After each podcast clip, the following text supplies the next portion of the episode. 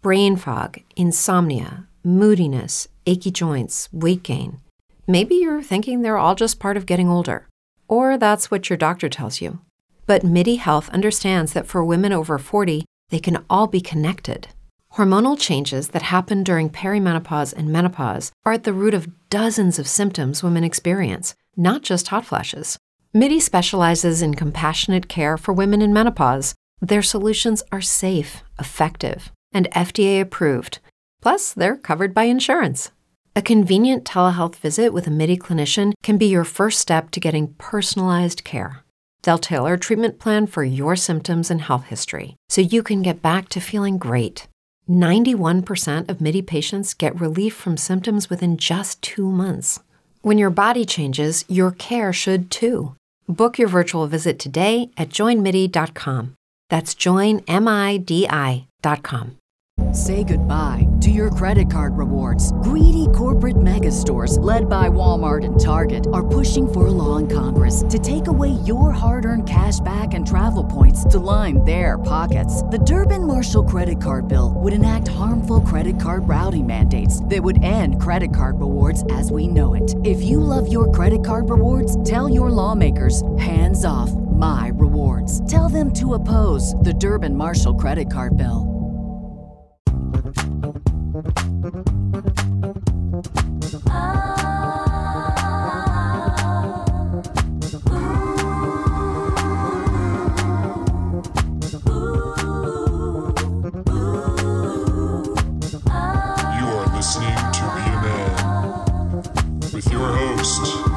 Jack Garrity.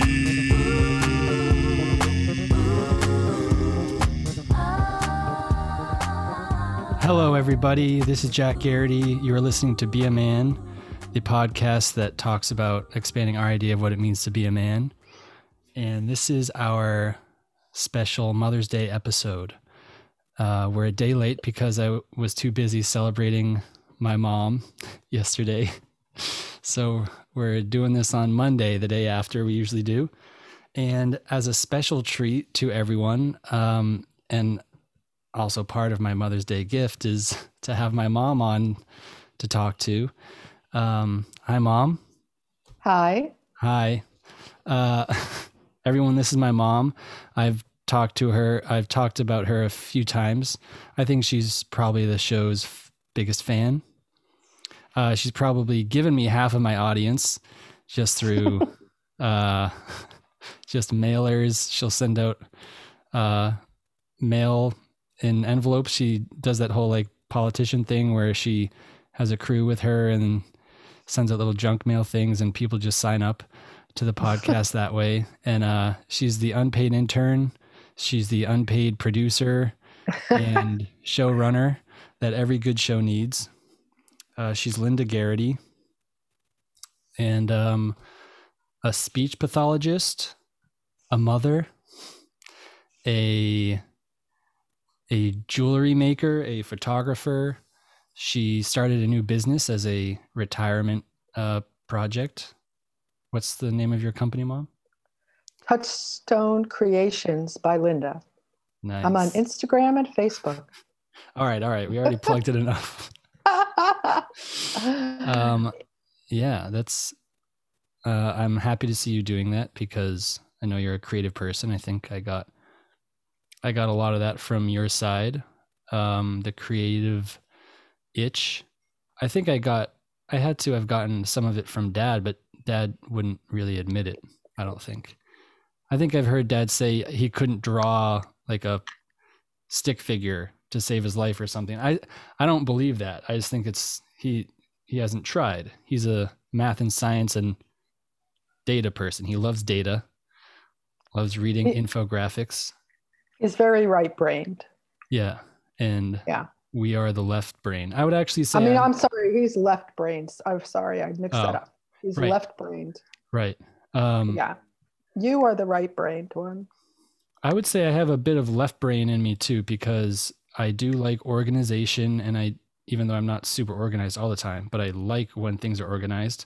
And math uh, was one of my favorite subjects in school. Did well in math and loved That's science. From the right brain. Oh.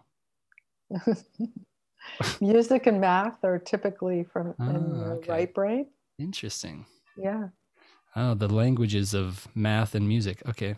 I could yeah. see a correlation there. But I thought, okay, I was thinking more that like math and mu- uh, math and science would be kind of on the same mm-hmm.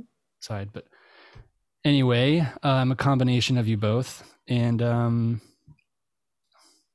yeah, I want to ask you about uh, raising raising children, specifically boys. We there's uh, my older sister, Kate, who's been on the podcast.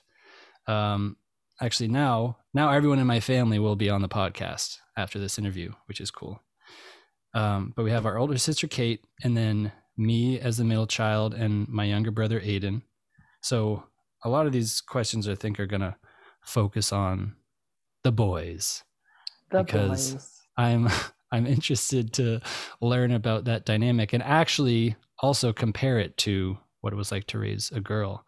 But, um, When when you were first pregnant, mm-hmm. were what was the primary feeling you had? Were you mostly scared? You were so you were twenty-nine years old, right? When I was pregnant with Kate? Yeah. Yes. So I I had Kate. Um, I became pregnant when I was twenty-eight. I had her when I was twenty-nine. Mm-hmm. Mm-hmm. And what was your primary feeling there? It was probably fear, um, right? That seems like the rational. Well, you know, more just, you know, not fear, I would say. It was just anticipation and and wondering and questioned, you know, would mm. it be a boy or a girl? And what would my child be like? And um, oh. at, at the time, your dad was in residency. So, and he was working about one hundred hours a week. Mm-hmm. So I knew that I was going to be the primary caregiver at the time. So um, it was also that factor. Um, mm-hmm. And, you know, thinking about having to go back to work because I definitely had to go back to work after I had her. So those how, kinds of... How wonders. Soon did you go back to work after you had Kate? Six weeks. Um, oh. So... Um, And we were lucky to find uh, a nanny right across the street from us. So, mm-hmm. and I only worked about a mile from our house. So I was able to walk to work and then come home and um, and feed her at lunchtime and then we'll go back to work. And, this was in upstate um, New York in Hartwick? Yes. Yep. Um, right. I remember meeting the that nanny. I We, I mean, we don't have to say her name, she did but babysit. She did babysit you a couple of times. Yeah. yeah. Well, I definitely remember visiting her, um, yeah. like just to say hi. So I, she obviously made it. Yeah. Um, I was going to leave that up to you if you wanted to share her name, but I definitely remember yeah. that she was always a very pleasant, pleasant lady. She, yeah. She loved Kate. She was wonderful, like a grandmother. Yeah. So yeah. after, after, raising Kate for like two and a half years and then you learned you're going to have a boy. Well, right? I didn't learn I was going to have a boy until I had you. Oh, cool. Is that yes. due to lack of technology or was that just no, your choice? Our choice. So for all of our kids, we chose not to know what. I uh, say that as if I guess ultrasounds... we avo- avoided the gender reveal disasters that yeah, seem to be occurring. Um, People are but, like um, dying. It's very it's an odd trend, but one of the uh, fires was started by one of those parties, right? Yes, in California. Exactly. I laugh, but it's horrific. Um, it is. Uh, I I asked that question uh, due to lack of technology, as if there weren't ultrasounds back in nineteen ninety, and you wouldn't be able to tell if there was a boy or girl. Uh, yeah. So that was just your choice. You didn't want to learn. Yeah, they offered to let us know, but we didn't want to know. Wow. That's a whole other. So, um, yeah. You can be honest. Would you have preferred a second girl, or were you kind of looking for the balance? No, of we, a boy. We wanted whatever was given to us. Oh, that's the right answer. yeah, that's the no, very politically I mean, it correct. Was great that you know we had.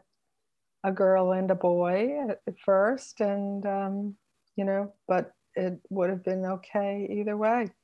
Yeah. How about the, how about the second boy? At that point, you definitely have an opinion. No, or truly, we, we just wanted a healthy baby. Okay. We truly just wanted a healthy baby. Um, so. so how soon after the second boy was born did you regret having a second boy? We didn't, we never regretted having. I'm not trying to put words in your mouth. I just, I've seen how boys, boy. I've seen how boys interact, and uh, they're psychotic. No, no. Young, I, young you know, boys, I should say. Um, you know, it's interesting because some people say, oh gosh, a girl, I wouldn't want to raise a, you know, a lot of people that I talk to who have just boys, oh gosh, I wouldn't want to raise a girl. It's too much work, you know? Um, and I found that, you know, I, I just didn't, obviously there were differences in, um, some differences, uh, be amongst you, but it had more to do with your personalities mm. rather necessarily, I think, than your gender, um, or your sex, I should say. Um, yeah. Because typically you hear that girls, um, I should say boys, I've heard as young children are very rambunctious, and girls can be kind of more observe, um, observant. Um, I don't know if that's across the board, but you hear, I just heard some parents talking about it that way, and uh, they're more, um, they, they go, they go about socializing in very different ways. And well, I know I, that's not going to be clear cut like boys and girls, but that's like, yeah. And certainly um, now is different than when um, you guys were growing up, but um, you know, Kate was the uh, kind of child that you could sit her down in front of toys and she would occupy herself for hours. She would just play on her own, and she was very happy to do that. Mm-hmm. Um, you, however, were, um, uh, you were a busy boy. So um, we could put, you know, toys in front of you, but Um, which you would play with briefly, but then you were up and at them, you know, you were, you were the kid who was climbing up, um, you know, monkey bars and, and swings, you know, when you were like one and a half, two years old. So, wow. um, you were, we definitely called you our climber. I um, loved climbing when I was a kid. I remember like being all over trees. Oh, you would climb anything and, and everything. Yeah, yeah, I which was it. very harrowing. like, um, but you know, I think that that was, uh, you know, you became a, um, someone who was very aware of, um, you know, one of your skills, certainly in sports and. and kind of analyzing athletes and sports. Um, I think that uh, you were able to see and analyze, uh, you know, motion and, and um, uh, perspective and body movement. And, and so a lot of that exploring and climbing and all of that mm. and your fine motor control, all of that, I think, you know, kind of made you who you are. And I think also helped in terms of your, you know, uh, visual spatial skills and, you know, your, um, your um, strength in art and um, craft and all of that. I think that really contributed to that. So that's a really interesting correlation of like connecting essentially climbing and being like, I was really into sports, but also loved art and always going to art classes growing up. You always had me in some art class. Yeah. And yeah. like those, there's overlap there. And I've, I guess I've tried to figure out what that is. And often I just think of like, I just have so much energy mm-hmm. being and it's a lot of creative energy. So it's either I can be creative with my physical body playing sports, or I can be creative with my mind or word with words or painting or drawing or right. like making furniture or whatever. But um, yeah, that spatial awareness, I never really considered the, like the yeah. that dynamic. And I think, you know, your certainly your preschool teachers saw it early on. You definitely had, um, you had uh, an innate ability in terms of art that they thought that other children, they didn't necessarily see in some other children. So I, re- I remember you telling me that story of like, I drew a tree with a bunch of animals that I stamped onto the branches, and then I stamped the animals first and then I drew the tree around it, and you guys thought that was weird? Yeah, so you had like a branch that you had found, and that was the tree trunk, so you had put that on the page. I used to like glue sticks to paper all the time. Yes, I remember that exactly too, yeah. Yes. um, so you you glued the, the stick to the page to make the tree trunk. And then there were animal stamps, and you stamped the animals in different places. Um, and, and then you drew the branches of the trees the, mm-hmm. to, um, to go along with where you had put the animals. And um, so that was one example. Um, but then I always tell the story about how, you know, you were like around four, and I was making a ba- bagels, and I asked you, um, you know, Jack, do you want a bagel? And you said, yeah. So I said, well, how would you like it? Meaning toasted, not toasted, with butter, with cream cheese. And you said, could I have a circle with a line through it? And I said, you want me to cut it in half? And you said, yes. So obviously, you saw that bagel totally differently than I saw the bagel. Um, and, and therein in lies the challenge of of figuring out how the hell to communicate. Because if you're like, how do you want your bagel? And I'm like, a circle with a line through it. Like, well, as soon as you said that, though, I knew exactly what you meant. Uh-huh. So um, you, you I see. Yeah. So, yeah, that's yeah. like a very abstract way of thinking of. I it mean, is, it was. Yeah. I mean, yeah. Kids and, also are obsessed with how bread is sliced, so that's where my priorities were. Like triangle, like slicing like a P B and J with two triangles was very important.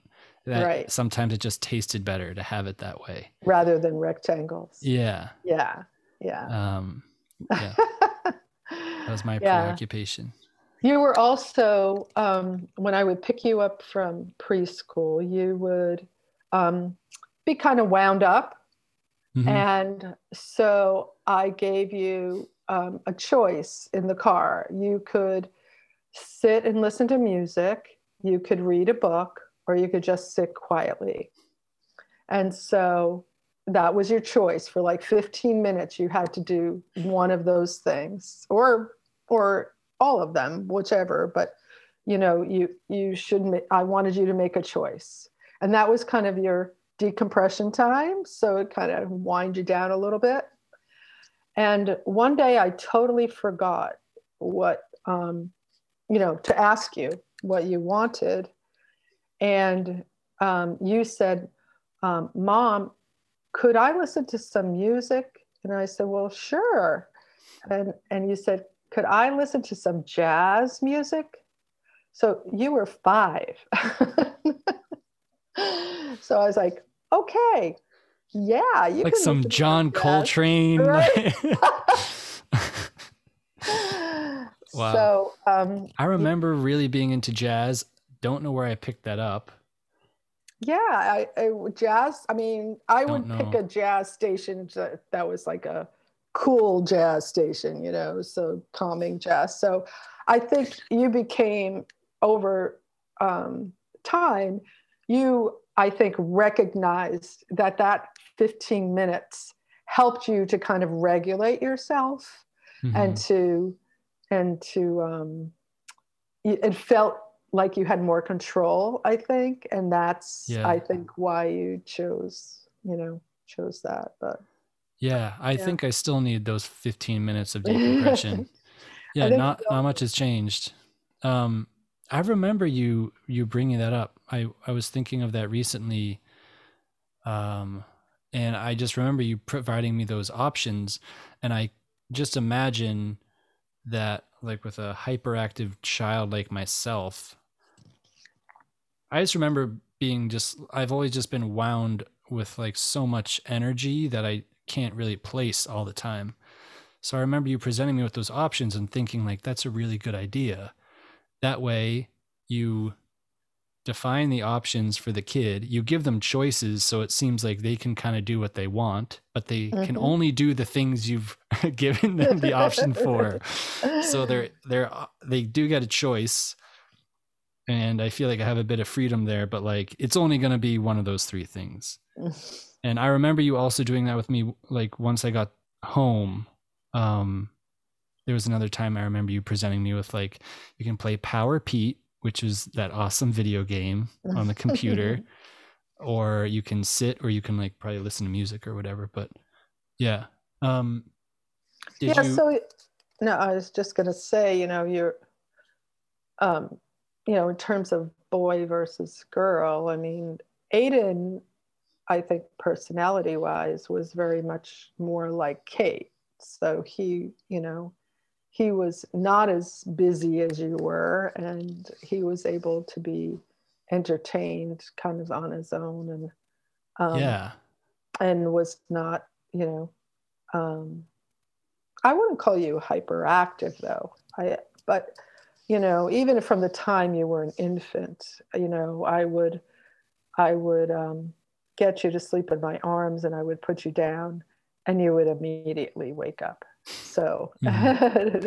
yeah. So it, it was just something, how you were born, and, you know, um, yeah. Well, for example, I uh, like was, um, this, just like very active kid, like just kind of wound up all the time. And I remember, I mean, Kate and Aiden were always just really good students. And I remember Aiden, uh, doing like math problems in these gigantic books.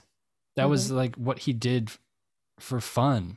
Do you remember those books? They were huge books, and they had like math problems and like little uh tests and quizzes for him to do, and like puzzles, and he just did those all the time. I don't remember those. I don't remember those. And uh I just remember running into the woods and like whacking sticks against the tree to see the thickest branch I could snap in half. Um, but back and you to, were also a good student, so yeah, I, I don't think I had like a ton of focus at times, but, um, I had it within me. I had potential. Yeah. Uh, pen- p- potential is a scary word. It means that there's a potential to also leave that potential unfulfilled. This is true. Um, back to the spatial, um, uh, stuff we were talking about with like basically play. Mm-hmm. Which I think is, I, Aiden and I talked about um, on the episode I had him on when we were talking about growing up together and playing in the backyard and stuff. Mm-hmm. We talked about how awesome it was just to play in the backyard, and how mm-hmm. that was so formative and absolutely is like probably the number one reason for me to be nostalgic about my childhood. Having the backyard and the barn and the weird shape to our yard and the fence that said electric fence on it, you know, and um, even though it wasn't electric anymore. And we had that huge forest behind us, and we had the swing set, and there were like, we were just in the woods getting poison ivy and building forts and stuff. And I just remember you and Dad, when like on the weekend, if it was nice out, you guys just like get the hell out of the house and go outside, just go outside.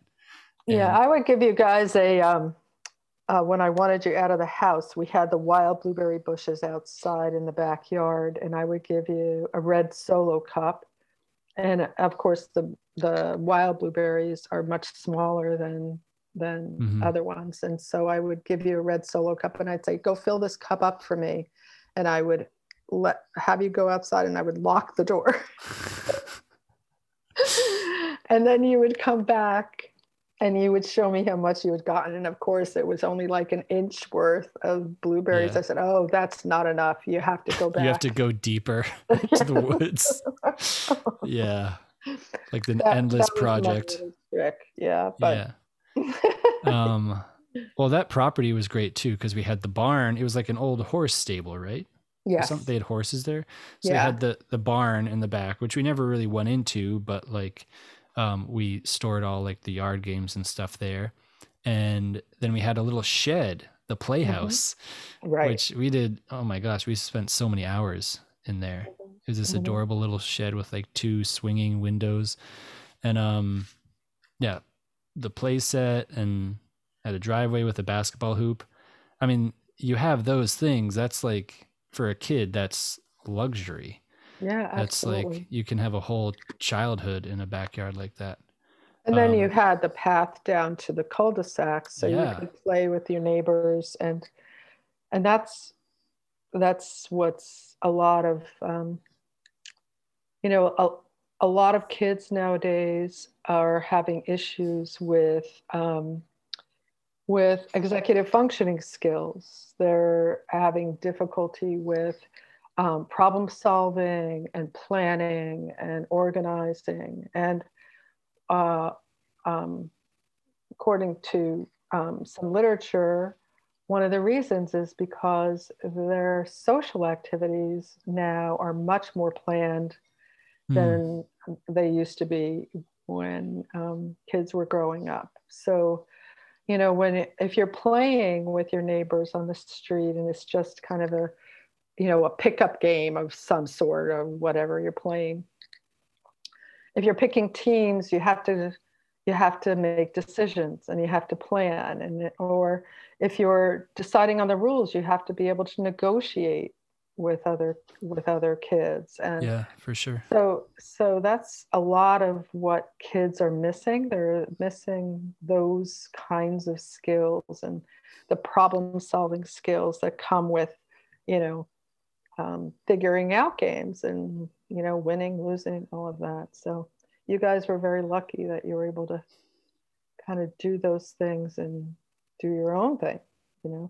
Yeah, I totally agree. I, I, I think maybe everyone feels this way, but I feel so lucky to be born when I was, because I was born before like the internet mattered. I was born before the iPhone was invented. So I remember recording music on my boombox onto cassette tapes off the radio and listening mm-hmm. to the Kiss one oh eight Top ten every night with Casey Kasem.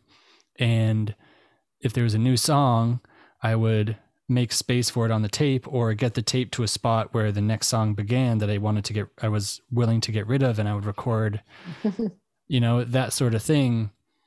Um, it was just more of an analog lifestyle where, um, I, I just think the biggest thing is, is play, just getting out there and having to negotiate with kids. We were always getting in fights over like the silliest games, but we'd always come back the next day and play mm-hmm. and figure it out, figure out how to work together, and always looking for more kids to play with too. I even remember organizing, um, like a pickup, uh, baseball game with some of my friends, and we all went down. Um, that was my dream. My dream was like to get, have enough kids in my neighborhood where I could just play pickup. We just go down to the local field and just play pickup baseball. Mm-hmm. Um, and we didn't really have the numbers for that, um, right where we lived, but otherwise we had, we had enough kids around us to like, just, we'd walk over and we'd like peer in their front door and like ring the doorbell and ask if they were home, and hopefully they were home. And we'd be like, all right, what's the plan? What are we going to do today? Mm-hmm. And you just. Yeah. What, when I, you know, working with kids, I, I always tell parents that, especially very young children, that, you know, play is a child's work, and you have to, um, n- let them play and figure it out on their own. You know, certainly you can um, kind of guide them, but, you know, letting them play, not being on videos all the time. Um, and um, that's how they learn um, about life. That's how they learn language. Um, so it's uh, really, really important in a kid's life. So yeah, yeah. But um, I think in terms of, you know, the three of you, um, yeah, I mean, certainly, um, I think that really the differences were more towards personality than than actual, whether you were a boy or a girl, you know. Yeah. So, but, but you know, that, I don't know. No, that, that's interesting because mm-hmm. um, when you when you have three kids, the dynamic between boy and girl is it's played on so so often. Mm-hmm. Uh, people talk about like raising boys versus girls and everything, and um, so it's easy to play on that mm-hmm. pattern. But yeah, when I think of my brother and sister, I see all aspects of people in them. I, I mm-hmm. It's like very different because I see my my older sister representing certain things to me, and my brother, my younger brother, representing other aspects of humanity to me. And it's not always just about being a boy or a girl. It's just like, you just have different roles in a family. You all, you're all trying to find your role. And mm-hmm. sometimes that's can be defined as like masculine or feminine or whatever. Um, but yeah, yeah honestly. And, and we were never, um, we always encouraged you in each of the like seasons or athletic seasons to be active, to do something active.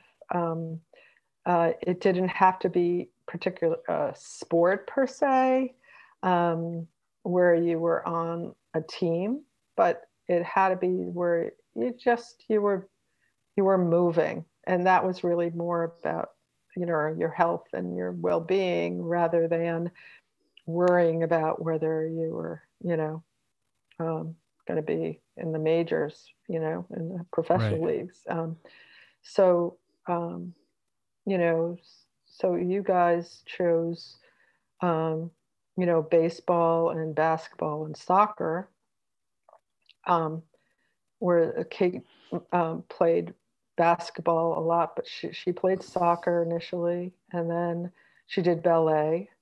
Um, and then she did basketball. Um, and then when she got tired of ballet, we said, well, you ha- still have to do something. And she yeah. chose tennis.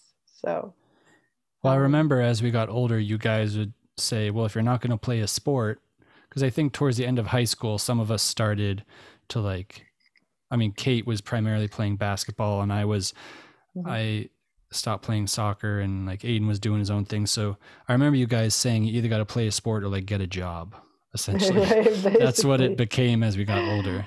Yeah. So it was, it was always like, you got to keep active.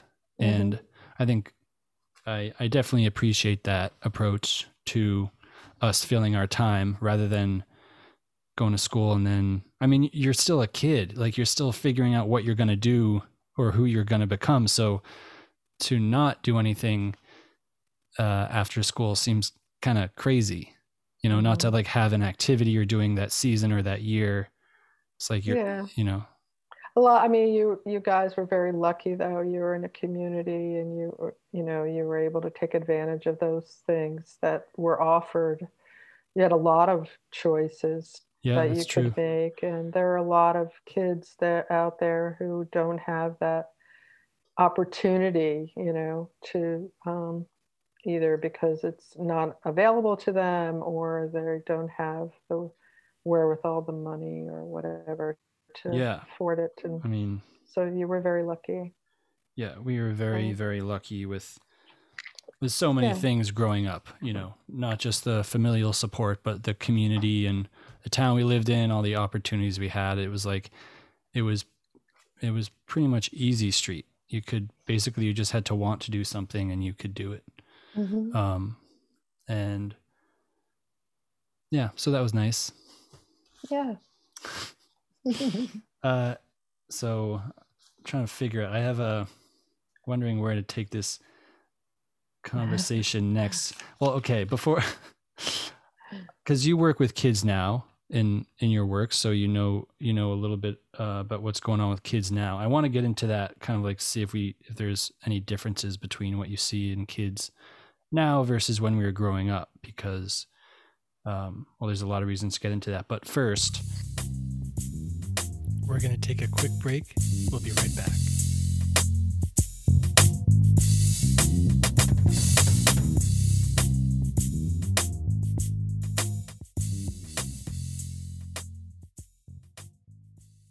Say goodbye to your credit card rewards. Greedy corporate mega stores, led by Walmart and Target, are pushing for a law in Congress to take away your hard-earned cash back and travel points to line their pockets. The Durbin Marshall credit card bill would enact harmful credit card routing mandates that would end credit card rewards as we know it. If you love your credit card rewards, tell your lawmakers, hands off my rewards. Tell them to oppose the Durbin Marshall credit card bill. What if you could have a career where the opportunities are as vast as our nation, where it's not about mission statements, but a shared mission? At U S Customs and Border Protection, we go beyond to protect more than borders. From ship to shore, air to ground, cities to local communities, C B P agents and officers are keeping people safe. Join U S Customs and Border Protection and go beyond for something far greater than yourself. Learn more at cbp.gov slash careers. Lucky Land Casino, asking people, what's the weirdest place you've gotten lucky? Lucky? In line at the deli, I guess? Aha, in my dentist's office. More than once, actually. Do I have to say? Yes, you do. In the car, before my kids' P T A meeting. Really? Yes. Excuse me, what's the weirdest place you've gotten lucky? I never win and tell. Well, there you have it. You can get lucky anywhere, playing at Lucky Land Slots dot com. Play for free right now. Are you feeling lucky? No purchase necessary. Void where prohibited by law. eighteen plus. Terms and conditions apply. See website for details. What are your thoughts on corporal punishment? Ah. Uh. Because that evolved as life yeah. went on, correct? Yeah. So, you know, uh, when I grew up, you know, my uh, my dad would um, use, um, well, either his hand or a belt to hit when um, uh, we misbehaved, but it was, it was not all the time, you know, it mm-hmm. was, it was uh, rare, but that was the kind of the threat was there, you know. Is this, is this on the butt, on the face? Um, oh, no. Stomach? Not on the, no, no, no. Yeah. Yeah. On the behind, basically. Yeah. yeah. Um, but honestly, I don't, maybe I remember one time he did that, you know, I don't, mm-hmm. um, excuse me. And I was, um, I don't remember it happening to my sister. Um, but I, what, did she age out of it? Or no, was she just no, like, I don't know. You took I don't, the brunt. Yeah. I don't know. Um, I do know that, you know, I was probably the more, um difficult child of the two. um mm. You know, we were almost exactly two years apart, but our um parents always had our birthday parties on the same day. mm. So I had to share, being the older child, um I had to share my birthday with my sister, and I was not a happy camper. That's a but, that's a financial decision. It's not a. Uh, oh yes, of course. But as a child, decision. You don't understand that. Absolutely, you know? Yeah. It doesn't matter. Yeah, and I can remember one particular birthday. My, it's not like my dad hit me during the, at this birthday, but I was a real brat. I was so bratty that day. I just, to this day, I remember that just being an absolute terrible, terrible child. Sometimes you got to be a total menace to society. I was, I just did everything I could to be the center of attention that day. You know, whether it was bad or good behavior, I was mm-hmm. absolutely trying to be. Um, I've recognized just... that quality within myself. That's really? Interesting. Yeah. No matter what it takes, I need yes. attention right now. Well, that's that's how you were, Jack. Well, growing up, you were, you know, the middle child, stirring the pot both ways. It didn't matter, you know, good didn't or bad, who, no, up or casualties. Down. It didn't yeah. matter who you were, who you were interacting with. You wanted that attention. I so, had to be heard. So yeah, did even, I deserve to be beaten in those instances? No, no. I mean, do you do think you I, think do you, you think? No, I was just going to ask. Do you remember? I we probably got. I never had a paddle. I never no, had a but belt. You, you guys would spank our butt, not like yeah, every once in a while. I do not yeah. remember a single specific spanking. I just remember being chased around by you guys and spanking us when we were young. But um, but like, mostly what but it, we did was we would count. Remember, we would we would. Give you count you the, the slaps. One slap for no, every no. year on earth. No.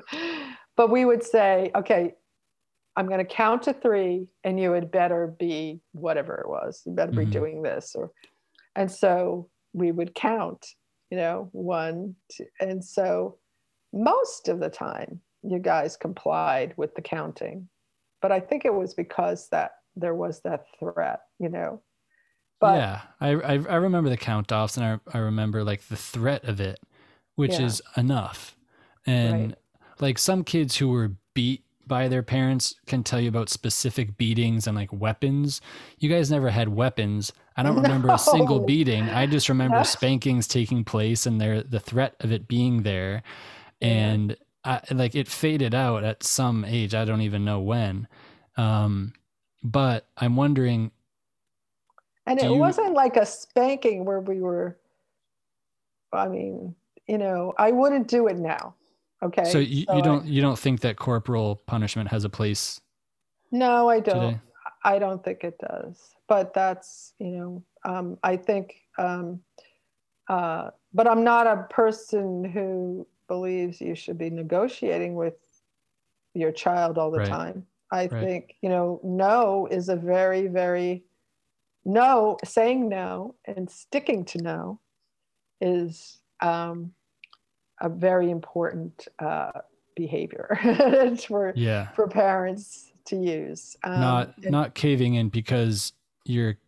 I mean, I, I mean, it's a tough thing because I see parents like dragging screaming children on the sidewalk. So yes. the challenge is great, but yeah, yeah if you cave once. Oh, that kid knows he can break you. And it might be harder to break you next time, but he'll break you. Yes. And, you know, I the other story I told is, you know, when we were walking through the mall and we went by a K B toy store when they used to be around and mm-hmm. you were walking with me and you, I think you were um, four at the time.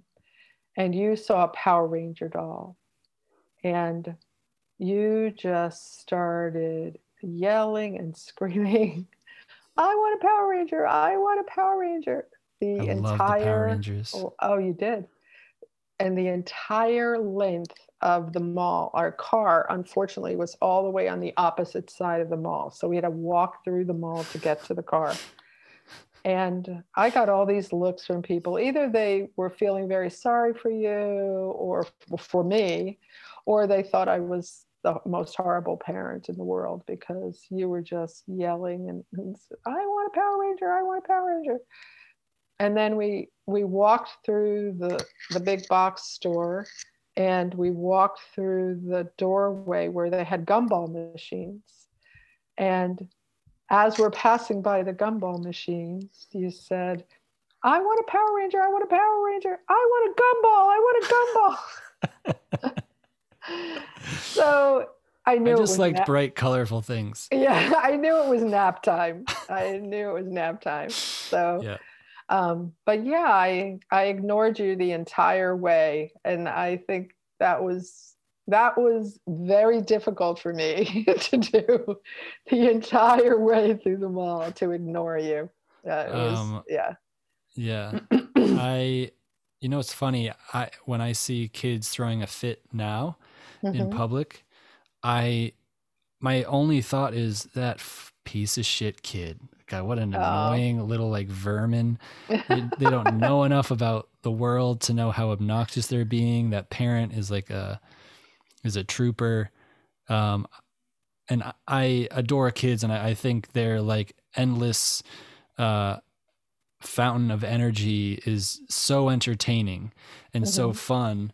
Uh, but I still think that they're just like a total terror to parents. And like when they're screaming and crying and, you know, being inconsolable, all I think of is how annoying that child is. I don't, my instinct is not at all to think of like, what is that parent doing? I don't, I don't really know why. I just think I trust if that's their kid, they're doing the best they can. Mm-hmm. Um, Or they might be a terrible parent. I don't know, but that's my assumption. But maybe the child is doing the best they can. But they don't know enough. Their best well, is terrible. That's that's why the parent is there, right? I mean, to teach them. I so, guess. Yeah. Oh, wow. Yeah, it's such a good way so, of thinking of it. Yeah. We're all just doing the best we can. We we are. We're trying. Yeah. yeah. Um. Hey, what what were what were the greatest challenges that raising two boys presented, as opposed sometimes to like raising a girl? Just, sometimes it was just whose game was going to go to, who was going to go to whose game, and how are we going to get there, and how was I going to make dinner? Like uh-huh. I was like, uh, so, um, but you know, I think just, um, You know, I think just uh, having you understand that, um, you know, um, having respect for other people. Um, I mean, we did this with all of you, obviously, you know, um, uh, having respect for other people, having respect for yourselves, um, treating other people Um, you know, with dignity, um, and uh, being safe, making good decisions, you know, just in terms of, um, you know, uh, when you were out with your friends, and, and um, making sure that you were, um, you know, not drinking and driving and doing drugs, and you know, just trying to um, guide you in that way. Um, but you know, that was for all three of you, that we we really mm-hmm. kind of stressed that. So, um, and then you know, when I think once you started like seeing girls and dating, just I think. I don't know that we kind of overtly talked about how to, you know, treat girls with respect, but I think that that was the way you were brought up, mm-hmm. you know, to, um, and that was kind of the, the role model that we tried to provide you guys. Um, so. It was, yeah, it was generally, there was very little I was confused about in that area. And I think for a while I was like, I don't know if you can be too, too respectful, but I was like, um, I had more respect for girls growing up than I, I remember other kids in school having. Like mm-hmm. other kids seemed way a lot more comfortable, like teasing girls or being more aggressive with them, or, mm-hmm. um, but Um, yeah, I just, I just remember being more polite in general when I was like a teenager and everything. I just remember being too nice to everybody. Mm-hmm. And, uh, that's changed as time has gone on, and New York has sunk into my loins, but, um, yeah, I don't, I think you guys just raised us with a certain level of respect, and like, you know, you talk to people politely and, and, you know, treat other people with dignity and hold yourself with dignity, essentially. Yeah. I mean, and just treat people the way you'd want to be treated. Um, yeah. But I think that, yeah, I think that that certainly, you know, um, I could see that um, other that girls saw in you and Aiden someone who, um, you know, would treat them with respect, and um, and you were, you know, very caring. Um, and I think that, you know, that's, that's uh, why they were interested or attracted to you, or, or drawn to you guys, was because they were you... attracted to my muscles. Oh God. And my quick wit, my superior oh. intelligence, and my spatial awareness. Well, there you go. Yeah, that too. um, well, yeah, I, I've thought about that a lot because I mean, uh, So, I mean, I had you, I had Kate in my life. Um, and then we spent a lot of time, and then we had your, your sister and, uh, and her daughter that we'd see from time to time, but we spent a lot of time around Dad's family, and there's a lot of women on that side. Mm-hmm. And I just wondered if like, and, and our, you know, Dad's mom, um, had a really large impact on me as well. And I just think that I was surrounded by a lot of like intelligent, um, opinionated women, and, you know, that alone is going to like teach you things about how to act around, around women and how to treat right. women. Right. You know, yep. and especially, especially if like you find yourself to be a funny person or whatever, and you're trying to get some wisecracks in, you know, you're not going to be able to get away with certain things in front of that crowd, mm-hmm. you know? Um, yeah. And I think that, you know, being, um, um, I think my uh, working too, you know, I'd work part-time. Um, I always felt like that um, gave you guys an understanding of, um, Uh, you know, that, um, um, I don't know that I've, I had some balance in my life, and that there was another part of me mm-hmm.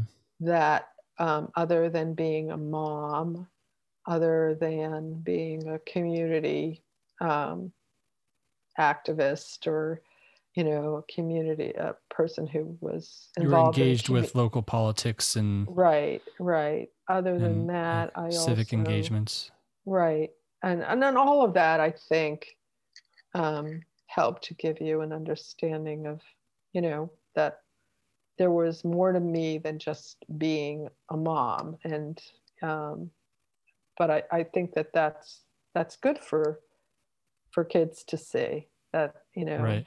That their mom has different um, um, outlets and different interests and different skills and different abilities. Um, and uh, so that's an important thing. Yeah, we had a clear idea that you were capable of many things and wearing many different hats. Mm-hmm. Um, I remember being, you're, you've always been like politically engaged, or um, is that how you'd say it? Yeah, you're like, you're uh, commentating on like local politics in the paper, uh, uh, going to town meetings and going to like town halls and stuff like that. And mm-hmm. I remember as a kid, we'd like tease you and be like, Mom, like, why don't you just, why can't you just like sit back like the rest of them and just like be quiet or whatever we were saying. But I remember being embarrassed by that, because if, oh my God, if your, your parents have any sort of like presence in the public eye, it's horrifying that people God would be able forbid, to recognize your mother you. Would write a letter for yeah. twelve to the local paper. I mean, especially because you hold the dissenting opinion uh, for the town, you know, like you were in the minority in your um, political and social views. So I think we all, I mean, I just really didn't see the world in, you know, in those terms anyway, when I was a lot younger, but mm-hmm. um, as I've gotten older, I've definitely got, you know, gained an appreciation for that, that you've had a, uh, you've been vocal and had strong opinions that you stand by. And I remember going to a town hall and I think it was on like raising taxes or something like that to or support town meeting. You mean? Yeah. Yeah. Yeah. A town meeting to discuss possibly raising taxes to support funding a new school mm-hmm. or like maybe a new performing performing arts center or something like that. And there was this old curmudgeon-y guy who represented the, the older people in town who didn't want to raise taxes because classically a lot of like conservative uh, older folks don't like a supporting education in their mm-hmm. old age. And I remember this one guy was basically saying, oh, our school was falling apart, so they were going to like renovate it. And he was, he made some remarks that like, there's no evidence that like a more windows uh, increases a child's uh, ability to learn something or like increases any, this doesn't enhance their experience. Like they don't need natural light. They don't need like proper toilets or whatever. There's no evidence. And I think you got up there in front of like a packed auditorium. There was like, I think that place could hold a thousand people. Yeah. And you said, I know something or other, whatever his name is, likes hearing the sound of his own voice or whatever. But yeah, I, I kind of, you, you burned him and people were like, ooh. And then I think one of the moderators was like, okay, we have to settle down or something. But then you just like quietly walked back to your seat yeah. and sat down. Um, yeah, yeah. I think I said, um, what was it? Um, I think that no one likes hearing Mister So-and-so's voice more than Mister So-and-so. Yeah, yeah, that was it. Yeah. I remember and, that. And, you know, and I got ripped in the paper for that that week, but that's okay. That's yeah. all right. I think of that sometimes. And I, I, um, yeah, I mean, I, I think there were times that I, you know, um, one of the things I'm most proud of was when I worked on the housing authority and we fought to get um, a home in town for um, developmentally disabled adults. And uh, I went to town meeting as the chair of the housing authority board at the time. And And we fought for that and we got it and we built it. And um, I'm very proud of that. You know, that's definitely something I'm proud of that we did. So I remember you doing a lot of work for the affordable housing mm-hmm. um, uh, projects and stuff like that. Um, yeah. So I, I feel like not the, the projects, least... but affordable housing projects. Right. And um, but I feel yeah. like those things were important, you know, because not only because they were the right things to do, but I felt like those were, um, I, you know, those were ways that I showed you guys, um, you know, how, well, one to be, how to be civically engaged and how to, um, you know, get your opinion across, um, but also how to t- treat people, you know, how to um, people, you know, people who did not have as much as, as we had and, and, and were more in need. And um, so I felt like my engagement in those kinds of things was, you know, in part because I wanted to show you guys that those were important things. You yeah. know? Yeah. The other, The other thing I remember is that our local paper used to have a little um, question of the week. I don't know if you remember that, but yeah, they, I remember. Yeah, it'd have a photo would, of each uh, participant, like three or four people who responded. Right, exactly. They would ask a question, and they would have like four or five people's pictures, and so that was the time when um, um, uh, marriage equality was on the ballot. That was our, the, we were the first state to to, um, well, that, that was being discussed. It wasn't on the ballot.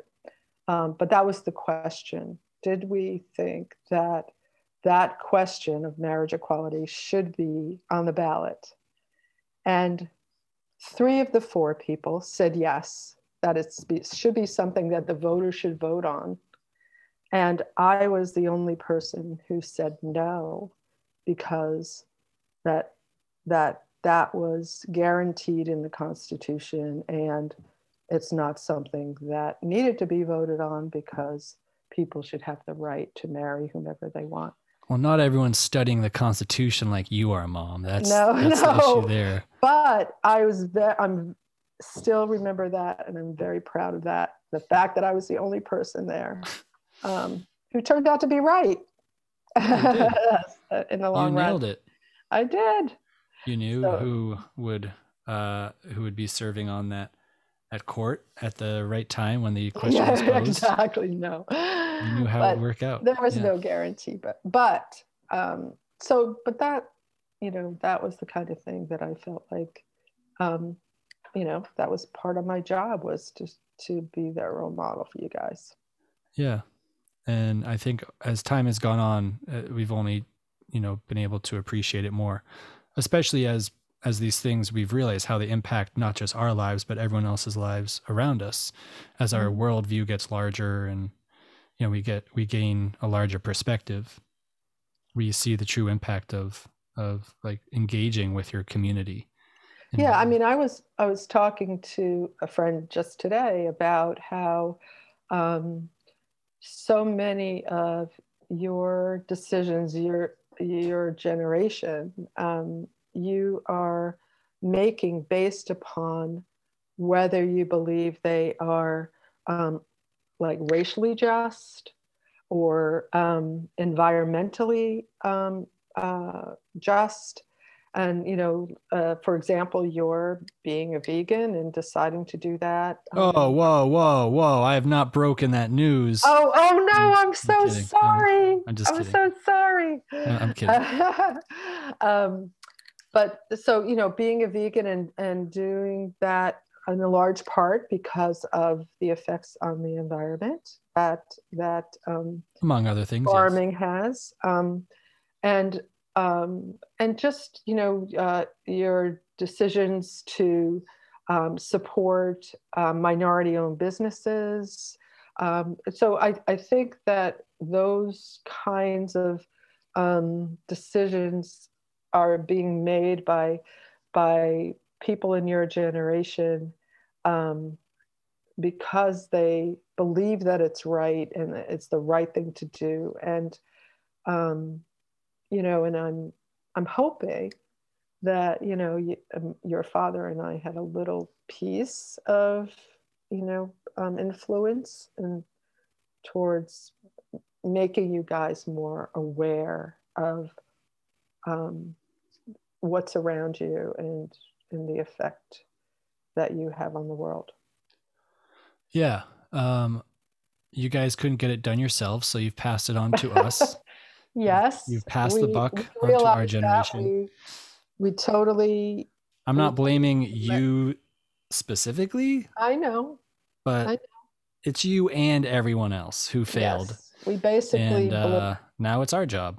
Yes. Uh, and we're very glad that you're taking the man, picking up the mantle. Yeah, I, I will say, uh, especially, I mean, my generation is is full of great um, people who off, have a lot to offer the world, but I see even just like, it's not, I don't even think it's a different generation, but like Aiden's generation, three or four or five years younger than me, those are the true activists. Those kids are crazy and they're willing to put their bodies on the line and quit their jobs and use social media and use all these tools more effectively and make larger sacrifices than I think to a large extent, like, you know, the general population of like thirty year olds, like mm-hmm. my age group, like, you know, mid, mid to late twenties.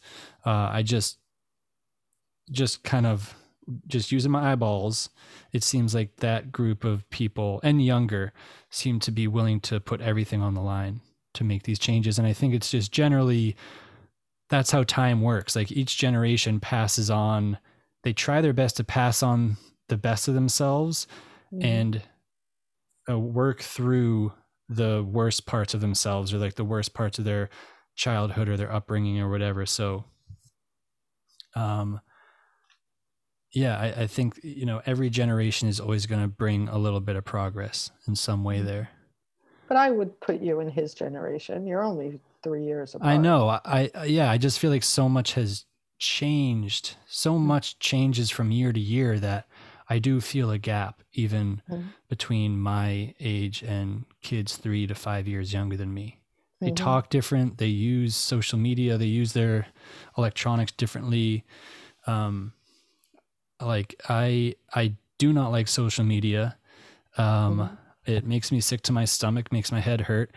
Um, I only use the internet to Google like what a certain bug looks like that I just learned the name of, or like what a cool fish looks like, or I watch YouTube videos or some T V shows, uh, or, or to uh, hold Zoom calls. Podcasts on YouTube, like Be A Man. Exactly. Yeah. Be A Man Pod is the YouTube page, people. um, okay. One more question to wrap this thing up. I don't know how long we've been going. Um, but it feels like we've been going a while. Okay. This is a tough one, but I have to ask, do you remember when you, air quotes, found that A O L conversation I had with a girl in my class when I was in like seventh or eighth grade and I asked her what her bra size was? Do you remember finding that? No, I don't. You don't remember that? No. You stood at the bottom of the stairs while I was getting out of the shower and all I hear is, "Wow!" And I go to the door and you're saying, "Jack Garrity, if you ever ask a girl what her bra size is again, something, something, like you can't ask that. It's so disrespectful." And oh, that is funny. I stood there and just tried. You must have left it on the computer. I never would have gone searching for it. Oh, please. I, You've... I swear to God, I never, ever I mean, would I, like search that. I don't know. You must have left it up on the computer. I must have. I must have, but you definitely snooped too. So it's oh, a little fifty fifty.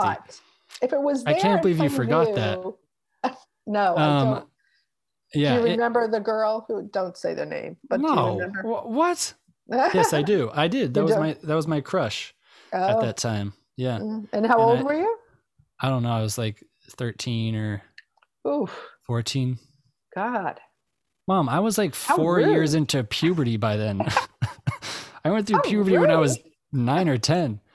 Um, I can't believe you don't remember that. The girl, I can't believe it. No, I mean she had been through puberty too. That's why I was asking. We're all traumatized. I think I traumatized myself. You traumatized me. Apparently, I didn't traumatize you. You moved on quite seamlessly. I, I, I have. I think I've managed pretty well. Um, I, I wasn't traumatized. I was horrified. In that moment, I remember being behind the bathroom door. Maybe I opened it and because you were like screaming at for me, and I opened the door, and you the door bathroom door is right at the top of the stairs. So I opened the door and looked down at you at the bottom of the stairs, and you were still screaming about me asking that girl that question. And I, what can you say? So I just, I think I just tried to die. I like without actively doing anything to kill myself. I tried to see if I could just suffocate myself by not breathing, to see if I could just die and get out of that moment. You were mortified. Um, yeah. Yeah. I, yeah. I, so, I mean, I wanted to ask you if you were horrified or proud or worried, but you don't even remember the situation. I do not remember that. Well, I'm glad I brought it up. See, the things we think of that we think are so important. No, this is one of the really defining remembers. moments of my childhood. And you're like, I don't know what that is. I'm like, my mom learned something about me that day that I had no intention of her learning. And you don't give a fuck.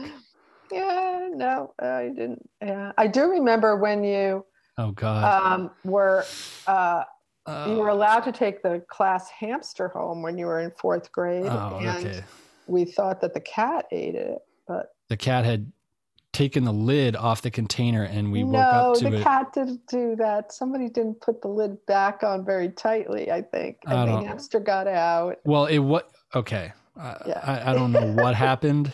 All I remember is that I thought I had killed the gerbil or whatever it was. Oh, it, it looked it like a, a I can't mouse. Remember. It could have been a gerbil. It looked like a whatever. mouse.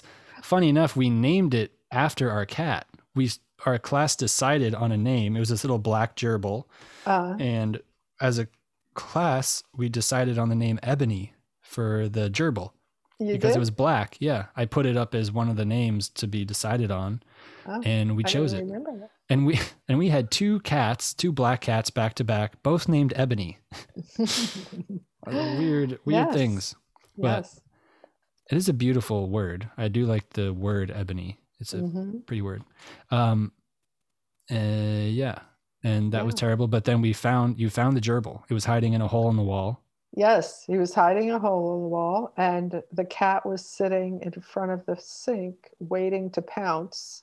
So I got the cat, that was in the bathroom. So I got the cat out of the bathroom and I mm-hmm. enticed the gerbil with some lettuce mm-hmm. and was able to get it. And, and then I think it, I think it soon died months later from like, it was just, its hair started falling out. I think it had a stress disorder after oh, that. Yeah. Well, being it, handled by four, fourth it's grade. It's also not the best situation. Yeah, yeah. Children and, oh God, yeah. We're doing horrible things to it, like squeezing it and like, oh. we all got to take it home on the weekends and. Right. And who knows what you guys did with it. Oh and, my God. Know, like, what are you the, saying? Like I'm talking about, like, you know, we're way too young for the gerbil up the butt oh, no. trope. I'm talking about subjecting it to the stress of a larger animal chasing it around. I have to house. Make it filthy. I have to. Yeah, really, with your mother? I mean, God. It's because of my superior spatial awareness. I'm truly disturbed. Oh, please. um. Okay. Well, See, was... the, the other thing that you haven't done yet is you have not done any of your impressions on the show. Um, yeah. I, I'm waiting for that. I know you've always been waiting for that uh, my whole life. Jack, do Jim Carrey. Jack, do. I don't. I don't perform. Do Harry Carey. Harry. Uh, Carey. I could do Harry Carey. I uh, know you can. Oh, I might do Harry Carey. Let me let me think of something here. Would you eat the moon if it were made of... Oh, fuck, that sucks. Uh, hey! No, that? I got it. I got it. I got it. Hey, would you eat the moon if it were made of buffalo wings? Oh, gosh. All right. Yep. That's a good place to end this talk. Yeah. So thanks for joining... joining the Be A Man podcast, Mother. Thanks for having me. The the final member of the immediate family. Of mm-hmm. course, you saved the best for last. Of course. I just knew it would work out really well if we did this on Mother's Day. We talked about motherhood. Perfect. Nailed it. Been waiting for months to do it this way. That's exactly oh, I how see. I planned it. Uh, I yeah, see. Next, now I'm going to go into the aunts and uncles and the cousins. And then, uh, oh, no, I'm not. That'll be interesting. No, okay. None of them will be on here. um, it'll end with now, with you. Now they could be listening. I love they them. They'll never touch my podcast as long as they live. All but right. I love you guys. Thank you.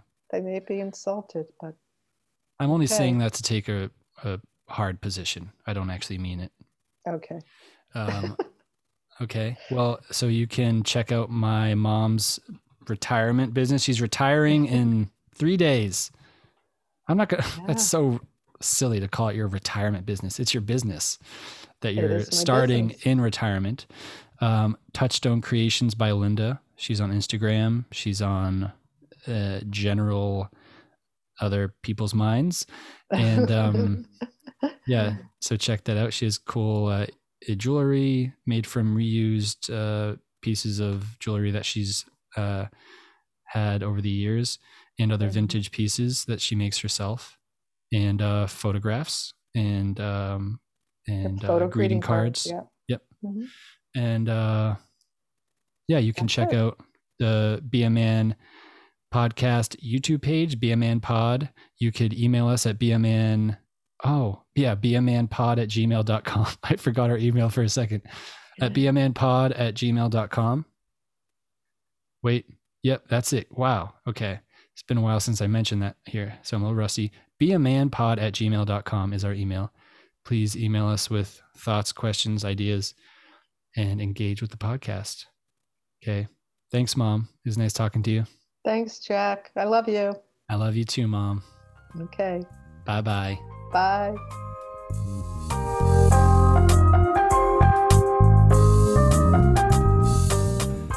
Be A Man is produced, designed, edited, and engineered by Jack Garrity.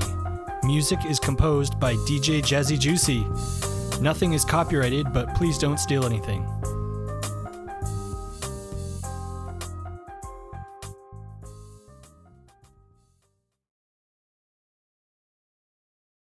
Lucky Land Slots, you can get lucky just about anywhere. Dearly beloved, we are gathered here today to... Has anyone seen the bride and groom? Sorry, sorry, we're here. We were getting lucky in the limo and we lost track of time. No, Lucky Land Casino, with cash prizes that add up quicker than a guest registry. In that case, I pronounce you lucky. Play for free at Lucky Land Slots dot com. Daily bonuses are waiting. No purchase necessary. Void where prohibited by law. eighteen plus. Terms and conditions apply. See website for details.